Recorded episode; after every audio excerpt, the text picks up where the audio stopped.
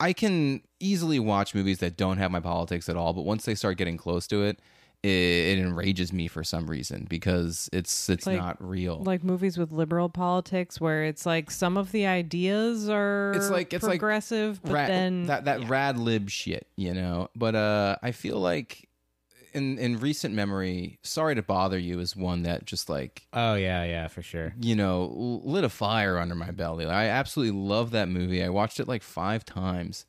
Still a huge fan. And and in going to the menu, I was already like, "Don't worry about it, Charles. Like it's gonna be okay. You know, it, it's just a movie. Have fun. You know, you got your boy. You know, Ralph Fiennes. Fucking, he's the best. he's great. I can look at his face all fucking day. The other night I said it was Liam Neeson. This is Yeah. another example of a, A silly mistake I made. Classic blunder.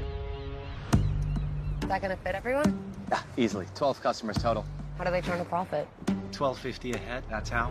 What are we eating a Rolex? Welcome to Hawthorn. Here we are family. We harvest, we ferment, we gel. They gel. We gel. He's not just a chef, he's a storyteller. The game is trying to guess what the overarching theme of the entire meal is going to be. You won't know till the end. yeah, I really, really had a great time with this movie. Yeah, I went into it expecting to dislike it and with this mentality that like I have all this work to do and Charles is making me go to the movies and 5 minutes in I was like I think I probably like this. What's happening here? The edible kicked in. That's true. I mean, anyone who has ever, like, regardless of your fucking politics, you can be the biggest MAGA head in the world. If you fucking worked in a restaurant or in customer service long enough, this is a movie that you will absolutely identify with on a very base level. Because one thing that I remember when I started getting more, like, politically minded at the pizza shop, I was always so confused by how many of the waiters and, and bussers and what have you, they didn't hate our bosses, they just hated the customers. They hated the customers uh-huh. so much. And I think that's because they saw the class dynamic not with the bosses, but with the customers. That's They a really good point. Yeah, the restaurants I've worked in, that's usually the case. Yeah, and they it- hate the customers more than the bosses. and it always just like infuriated me. It's They- like, often people love the restaurant and hate the customers. Yes, and I think that's because they see their bosses also like I mean their bosses are pissing on them. Uh-huh. But like the customers are the biggest enemy there. Right, you know? right. They're the ones who have you by like the you have more throat while you're contact with them, and yeah, so it's more annoying and Yeah. more stressful.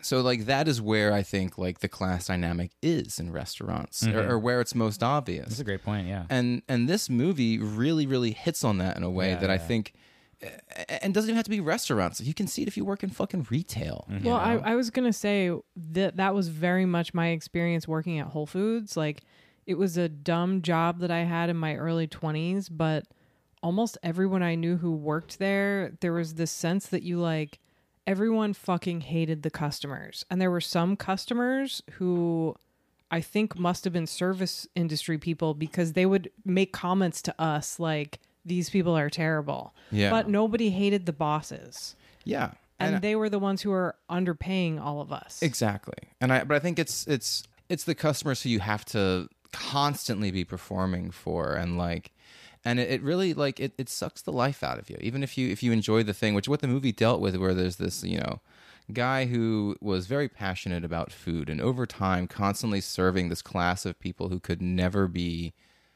satisfied ever you know? It, it- it's i don't know. I i, I really i really liked the movie. It, it was it was really nice to see that sort of thing done in such a uh, like easy to identify with way. You know, when I saw the trailer, I always had something rattling around my head. It's like, what if a tasting menu was purely cruel to the customer? Yes. And Would they even notice? and I, I started even like writing out some ideas for this. So, so this is a movie that's stole your fucking idea. literally my idea. I got to see it, and I hope that there would be some class element to it. Uh, and you know, with with Sorry to Bother You, that's an example of a a communist artist. He's actually a musician, Boots Riley, who had this opportunity to make a movie, and he just tried to to cram everything into like Yeah. an hour and forty minutes, and he did the best he could. And I love that he crammed everything into it.